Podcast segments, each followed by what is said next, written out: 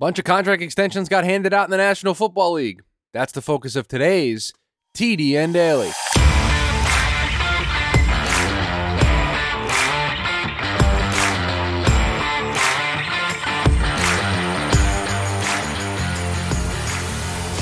And welcome in to the Thursday edition of the TDN Daily Podcast. Chris Schubert back with you here once again on the show. Hope you're all having a fantastic start to your Thursday. It is contract extension season here on the pod because teams are giving out contract extensions this time of year like they're Halloween candy. And that is what we are going to focus on here on the show today. Uh, we've got Justin Herbert's contract extension. We've got Andrew Thomas who got a new deal. We got Trevon Diggs who got a new deal. We got Cole Kmet who got a new deal. Uh, Aaron Rodgers did get a new deal. We're not going to really discuss that contract here on the show today, but teams are, this is that time of year. Training camp's about to begin. There's some players that they want to work on long term, and solve some problems for, for themselves um, for the next offseason, and they have done that. And Herbert and Trevon Diggs are two of the bigger names in that regard. So hope you're all having a fantastic start to your day. Hello to you in the live YouTube chat, hanging out with us here live on the Draft Network YouTube channel. We will start the guy that is the thumbnail of the episode today. It's the first name listed, and it is the biggest contract uh, because it reset the standard at the position, and that being the five year, uh, $262.5 million contract extension uh, that Justin Herbert signed with the Los Angeles Chargers. And I want to say that before we dive into the specifics on this, and I think it's very important that we dive into the specific specifics on this, I think the PSA that I would share with everybody listening to this show, and I think most of the listeners of this show probably understand this we now live in an era where you cannot get shock and awed by just the numbers that flash in front of your screen or the notifications that come on your phone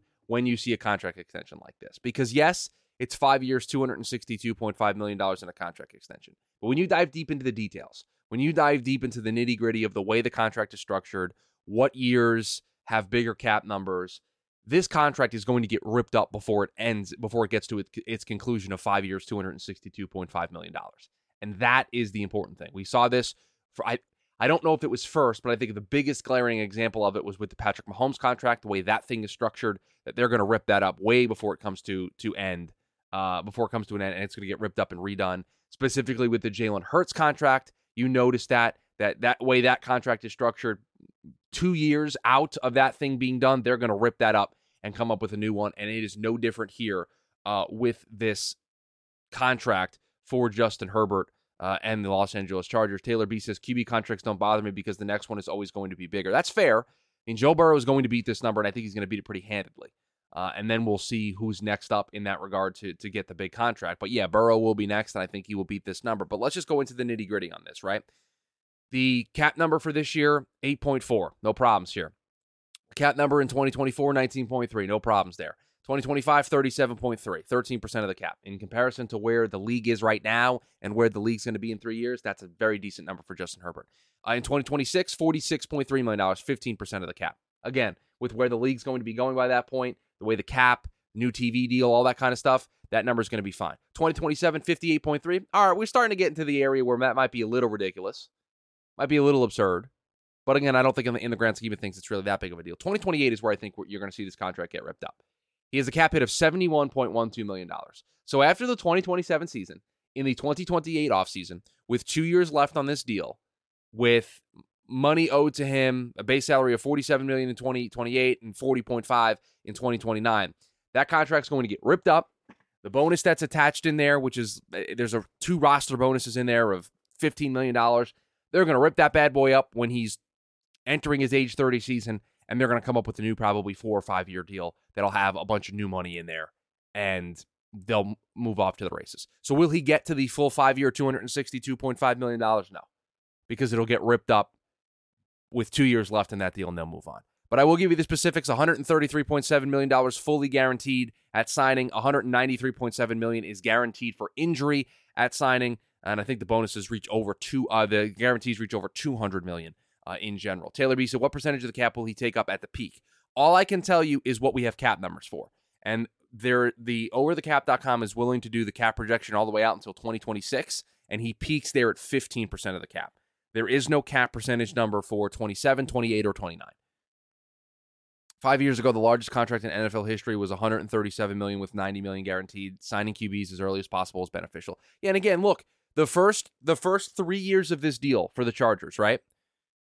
8.4 million in the cap for 2023, 19.3 in 2024, 37.3 in 2025. He he peaks out in those three years at 13.2. There's your window to try to win a championship. There's your window to try to win with with Justin Herbert and to continue to build around him and have the flexibility to do so. When you start to get to 46.3 and then 58.3, that's when it starts to get a little bit more difficult.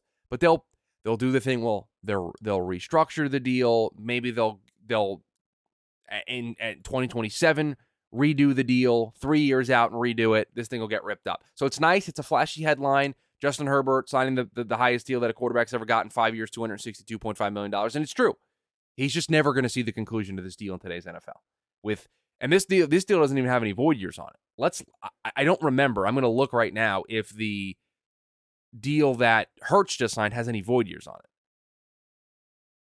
So the difference, the difference between these two contracts, at least as we see it right now, maybe we'll learn more about the Herbert deal.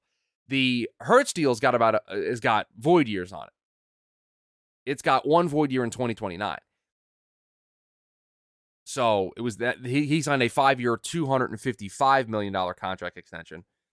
Herbert goes to 262.5, and I think Burrow's going to beat that here in the coming weeks. Now that everything Lamar signed, Hurts signed, Herbert signed, Burrow's the, the the guy left standing. So there's no there's nothing to be waiting on if you're Burrow side of things. You've got all the numbers, all the information that you need in order to make this this distinction. You can go ahead and get this this deal done. But I think it's a great deal for the Chargers. I think it sets you up here, right? By the way, the average per per year value fifty two and a half million dollars if you take the contract at face value. I believe that puts him uh, atop. Uh, he beats Lamar, who's got 52. He beats Jalen Hurts, who's got 51 per year. So, what quarterback will sign the $300 million deal? I mean, Mahomes just signed a four hundred and fifty million dollar deal over ten seasons. So let's not let's not pretend like we have not broken that stratosphere. But if you want to put if you want to put um, Mahomes in a in a bucket of his own, that's fair. Um, who's going to sign the the? Ne- I don't know who's next up for a big contract. I don't think Tua is going to get there. I'm just trying to look of rookie rookies who are coming up here next. That's really it, right? I mean, you have Trevor Lawrence, I don't know if we're there yet. And then you know you're waiting on Bryce Young, C.J. Stroud. You're waiting on this this next class. Like Burrow might be the guy that breaks 300, and if not, I don't know who it would be. Taylor B, I agree with you. At at this stage, I don't think Trevor Lawrence is a 300 million dollar quarterback, but we'll see how it plays out. But if you're asking me to, to to pick names that could potentially get there next, I think it's Burrow and Trevor Lawrence. That's it. Let's see. Let's see what Bryce Young, CJ Stroud, Anthony Richardson are. Heldy says, I have a take. All right, Heldy, this is where you then put the take right behind it so that we don't have to wait here too long so I can read the take for the show. Non QB related. I love it. Completely take us in another direction. Go ahead. Take us there while I continue to look for quarterbacks that could potentially make $300 million on their next contract. And I, I don't see any. Six years at 50 million per doesn't seem wild. No, in today's NFL with a with a player like Herbert who's 25 years old, um, no. Now the cap numbers are, are weird because of what they do with the bonuses and all that kind of stuff. Like that's that's that's where it gets a little funky against the cap. And in some years it's not fifty million dollars. It might be fifty million dollars in cash, but it doesn't count that way because of the bonuses. But the, the, the, if you're a Los Angeles Chargers fan today, this is a great day. You've got the guy that you think is your answer long term, your franchise quarterback, who has played very well over the first couple years of his career. That you think is the guy that can lead you to competing with the Chiefs in the division, competing in the landscape of the, of the AFC, and you were able to check off one of the major boxes. You were able to say, we've got our franchise quarterback locked down long term, giving your GM, your coach, your, your organization, your infrastructure the runway it needs. We know we've got this guy for the next five seasons. Even if he play, even if he plays that all five years, I don't think he's going to. But if he, even if he plays that every year of that contract, you have him until he's 31 years old. You have him from 25 until 31. You have an opportunity to go make a run at it. Now, each and every offseason, you can go out and, and look to add to this roster, knowing you can go to any free agent and say, you're going to get to play with Justin Herbert and you're going to have a chance to compete in the AFC for a chance to win the Super Bowl. That's that's a nice luxury to have. Now, they got to go out there and back it up this year. Herbert's got to take another step.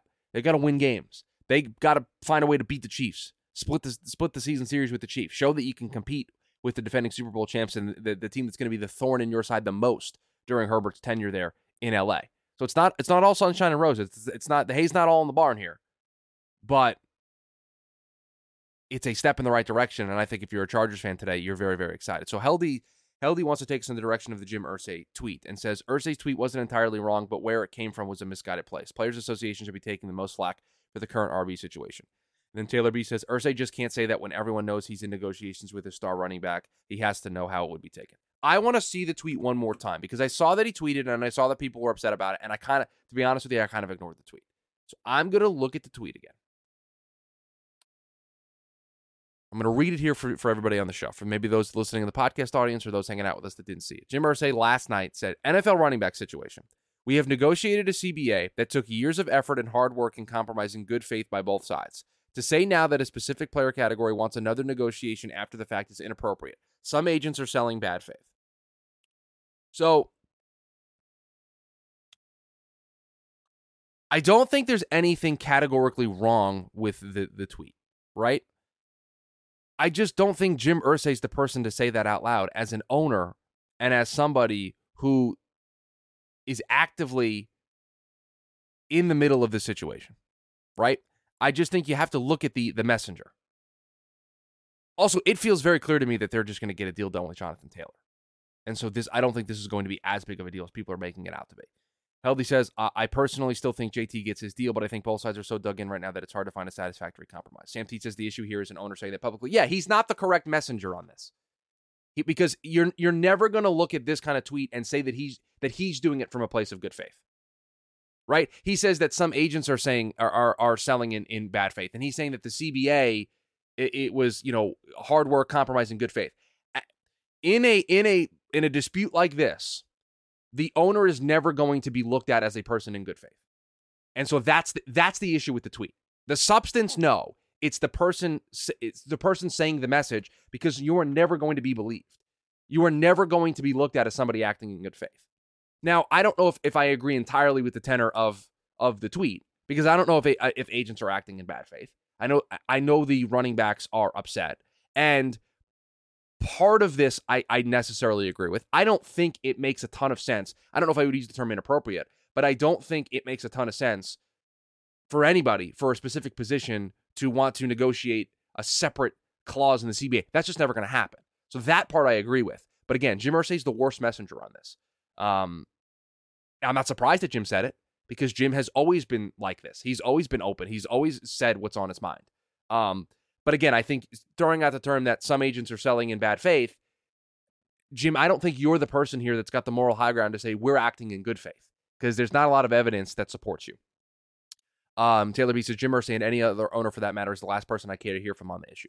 100%. 100%. No NFL team personnel should ever tweet that. Agreed, Sam. Agreed. Um, he he he did say the quiet part out loud. Yes. Um, and you're just gonna have to that you just have to take it at agents would say that owners act in bad faith. That's how this works. Yeah, I mean that's that's that. Yeah, and so for Jim to respond, I think it's just him responding and being emotional because that's just how he's responded in the past. Um, I don't I don't think there's anything malicious behind it, but again, he's not the right messenger on this, so it's going to get taken with a with a particularly um, skewed view, and then add on top of it the fact that you've got his team currently in the midst of negotiating with a position that's been a hot button issue right now. It's just a bad thing to tweet. Just a bad thing to tweet. It's bad timing. It's bad optics. He's a bad messenger. Like, it's just, it checks all the boxes of something that you just shouldn't say. I don't even think the message is completely accurate. I don't think it's egregious. I don't think it's terribly wrong, but I also don't think he's 100% accurate. So it's like bad message, bad messenger, message isn't completely there. It's bad optics. Like there's just so many reasons why that he should not have hit send on this. But I also don't think it's like a on a one out of ten. I don't think it's a ten out of ten big deal. Just my personal take on it. Uh, let's talk about some of these other contracts. I know Bailey has been waiting with bated breath all day long for me to break down the Cole Kmet contract extension, the four-year, fifty million dollar contract extension that he has gotten from the Chicago Bears. He's going to count for 7.3 million against the cap this year, and then he counts for 11.6 against the cap each of the next four seasons. His average, as I attempt to try to do this, he's 12.5 at the tight end position. That puts him in the Hunter Henry tier, a little bit behind Dawson Knox. ahead of Zach Ertz and Taysom Hill. I don't know. It's not a ton of money. In terms of total value, it's one, two, three, four, five, six, eighth. In total value, it's eighth among tight ends. In average per year, it's one, two, three, four, five, six, seven, eight. It's tied for ninth. In total guarantees, it's fifth. Like, it's not egregious. He's a fine player. Bailey says Dawson Knox screwed us. It was always going to be this price when looking at that. He is a good player, not a difference maker. I think he's getting paid like a good player, not a difference maker. So I don't I don't have any problem with this. They didn't put him in the Dallas Goedert tier. They didn't put him in the Mark Andrews or David Njoku tier. They paid him lower than Darren Waller got. Like or, or than Dawson Knox got. Dawson got 52. He got 13 per year. What was his contract with the with the Bills? He got a four year, $52 million deal. Like you, you got to. I mean, they they signed Cole Kmet for 450. So basically the same. It, it's fine. Bears still have to spend 15 million more this year to get the, to the cap spending for, so they'll need to pay someone else with an upfront heavy contract now. Maybe a pass rusher, Bailey. How about that? How about an edge rusher? Somebody that can get after the quarterback on defense. I know you want to stop the run with the interior, but how about we spend some of that $15 million on, I don't know, edge rushers? How about that as an option? No? You don't like that suggestion?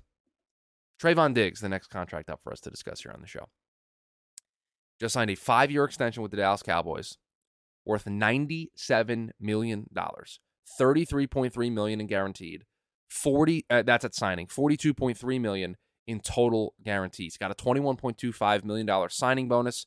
Uh, his signing, uh, his salaries at the signing of the contract, according to overthecap.com, uh, are guaranteed for 2023 and 2024, and he has a $9 million injury guarantee in 2025, which will vest to a fully guarantee on the fifth day of the league year in 2025. So when you look at this contract here for for the Cowboys, they're locked into 2023, they're locked into 2024. So they're paying him what they're paying him over the next two seasons. More than likely, on the fifth day of the league year, it'll be a fully guaranteed, and so they'll lock themselves in for 2025. After that, they can get out of this pretty easily. So it's really, truly just a three year contract. In 2026, if after three seasons they can cut him and save 11 million against the cap, they'll have 8 million in dead money, but like 11 against the cap. If they want to cut him after 2026, pre June 1, 20 million in savings, 4.2 against the cap. Like they've got options here. They cut him post June 1, they can save even more um, in 2026. So I view this as a three year deal. Um, for the Cowboys. I know it's going to say a five-year deal worth 97 million, but it's really just a three-year deal in terms of the commitment that the Cowboys are making to Trevon Diggs. And he's got three years, his age 25, 26, and 27 season to continue to, to prove how good of a player he is, and then he can continue to play uh, on that deal. Taylor B says there's no bigger example of what Jamie has been saying about overabundance of running back talent than Kmet's contract versus Saquon's. Yeah, I, I, will. You know, I hate to heap praise on on Jamie. It's kind of our running bit to be heels with each other, but he has brought up a point I want to say at least 10 times. And I'm not being a jerk when I say that. He's just really emphasized this point over the last couple of days while we've discussed it that this is not an issue of um you know, quantity and quality. There's just a lot of quantity of quality. And that there's just so many talented running backs that teams feel like they don't have to pay a ton of money because there's always going to be another option that they can get the most out of somewhere else for less money. And so I highly recommend listening to some of the prospects and props episodes. I think the one on Tuesday goes into it. I know the Takes on Takes episode last Friday goes into it, where Jamie kind of uh, outlines uh, this conversation and his point on this. But it's a it's a good one. Um, it's one that I I, I agree with 100. Uh, percent One more contract extension for us to discuss, uh, and that being the contract that was just signed by Andrew Thomas. I want to try to get some of the particulars on it. Uh, it's a five year extension for uh, for Andrew Thomas. Hopefully, I can mute this in time so it doesn't go off.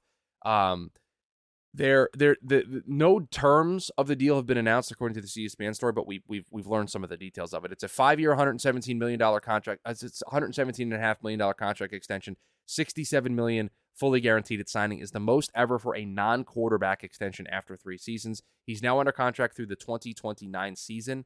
Um, I'm looking at his at his contract Right now, it's not updated here on overthecap.com, so I don't have the specific breakdown of the way it plays out. But he had two years left on his current deal. Um, he had this year and then the fifth year option, which was picked up. So this new extension ties him through uh, 2029. So let me do some math here 2025, 2026, 2027, 2028, 2029. So it's a five year extension, um, which me which feels to me if they're if they're phrasing it as a five year extension, he's going to play the last two years of this deal. So he's going to play on his current number for 2023, and he's going to play on his current number for 2024, and then the extension will kick in in 2025. Uh, when's the last time we saw a contract signed and thought that player would play out that entire contract? Um, none of the big ones, Taylor B. None of the big contract extensions. Like even Mahomes' contract, he's not going to play out that entire contract. They're going to rip it up and do a new one. So I'm sure there's some like short two or three year deals that get played out, especially when you can restructure stuff nowadays. But like when I think the spirit of your question is when looking at bigger mega extensions, big time contracts that get handed out either via free agency or via extension from a team or a sign and trade, right? You trade for a guy and give him new money. Um, like, I don't know. I can't think of a player in recent memory who played out their contract when it didn't get ripped up or, or restructured or redone at some point in the process. And specifically nowadays with the quarterbacks, I don't think you're going to see that. Um, I'd be very shocked if any of these mega extensions. Um, Jamie says, I think Saquon will play as an extension. Shut up, Jamie. Right, like a backup guard or a third string running back who signs like a one or two year deal. Like that's not the spirit of what you're asking. So yeah, I don't know. Um, and teams are very creative in the way that they they they handle money. Like the Daniel Jones contract, I think is the perfect example. We're talking about the the Giants. I'll pull up the Daniel Jones contract. Right, they go out and they give him a four year, hundred sixty million dollar contract extension. Right. Oh gosh, Daniel Jones, forty million dollars a year. But we've talked about it on this show. It's a two year deal. They can get out of it after 20 after 2024. They can designate him a post June 1 cut. It would cost them 9 million in dead money and they would save 30 and a half million dollars against the cap. It's a 2-year deal. Because in today's NFL, teams will take a $9 million dead cap hit and save the 30 million against the cap if you if you're if you suck, if you're terrible. If you're terrible. So it's a 2-year deal. So yes, it's it's on paper it's a four year, hundred and sixty million dollar contract. It's eighty two million dollars guaranteed at signing. Total guarantees of one hundred five million. I get all that, but it's really a two year deal. They are they, these deals are put together where it's it's nice, it looks fancy, there's a lot of money up front, but these teams are able to maneuver themselves out of it. Teams are much more willing in today's NFL to hand out those those checks. They are totally okay handing out contract extensions and giving out cash up front to give themselves the flexibility down the road to be able to get out of it. And the New York Giants can absolutely get out of Daniel Jones' contract after two years. It's a two year window for Daniel Jones to continue to prove that he can be the starting quarterback. So he's basically, even though he's got a four year contract, at the end of this season, he is walking into 2024 and he's going to be on the hot seat in some ways because this team can just easily move on from him, designate him as one of their two post June 1 cuts, and get $30.5 million. The guaranteed money is the actual contract. The big numbers are just headline grabbers. Right. The guaranteed money is fair. It's the actual contract because that's the money that you're going to get. Right. And the bonus like the there's a $36 million signing bonus that was given to Daniel Jones, right? That's part of his $82 million guaranteed at signing. That bonus is just prorated out over the four years of the contract. So he's got that check already. He's gotten paid that money. So it doesn't matter that for 2025, um, we're explaining the salary cap here, but like he has a prorated bonus of $9 million in 2025 listed for his cap. He's already been paid it. It just counts as, it, just, it's, it's, it's just arithmetic. So that's why they're able to get out of it and just have the dead money hit of the bonus. That's it. That's all they have. So it's, you know, and his and his base salary, I'm looking at the the nuances of his contract. 12 million of his base salary converts to fully guarantee on March 15th of 2025. So they're going to make the decision pretty pretty quickly on Daniel Jones after the first two seasons.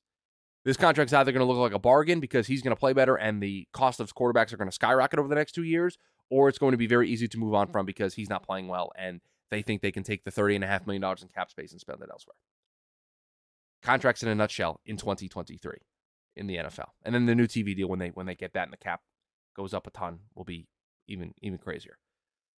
But that's going to do it for us here on this edition of the show as we look at some of the contract extensions here in the National Football League that have been given out. And I don't think we're done. I think we're going to keep an eye on Joe Burrow contract extension. There's always a couple of other teams that'll probably look to get some deals done, uh, and we'll definitely cover them here as they come across the screen, as they come across the wire here over the next couple of weeks. We got one more film study this week here on the show. Michael Penix Jr. is uh, the study for tomorrow's film studies. We continue to go through the quarterbacks. Just a hot take. I think Michael Penix is going to slide in as the QB3 ahead of time, but let's evaluate him and see where he fits overall to see if he's going to have a firm lock on that spot for me uh, entering the 2023 season. So that's what you got to look forward to tomorrow. In the meantime, while you're waiting for us, please rate, review, subscribe, share the show. Helps us continue the momentum that we are slowly building here ahead of football season. And it is thanks to all of you being a part of this journey that we are all on. We've got the live YouTube side of things Monday through Friday, 11 a.m. Eastern Standard Time. You can join us for the pre, the recording of the show, the post show. We've been playing the Immaculate Grid, both football and baseball version in, in the post show. So it's been a lot of fun to see how we how we're able to do as a group uh, in the football side of things. You want to catch us on demand at any time. You can't catch us live. You can do so. Just go to the Draft Network on YouTube, click the live tab. All of the VODs are there. While you're at it, while you're watching those videos, give the video a thumbs up, leave a comment, subscribe, turn on the notification bell. We greatly do appreciate it. But that is going to do it for us here on this edition of the show. Hope you all have a fantastic rest of your Thursday. We'll talk with you all tomorrow.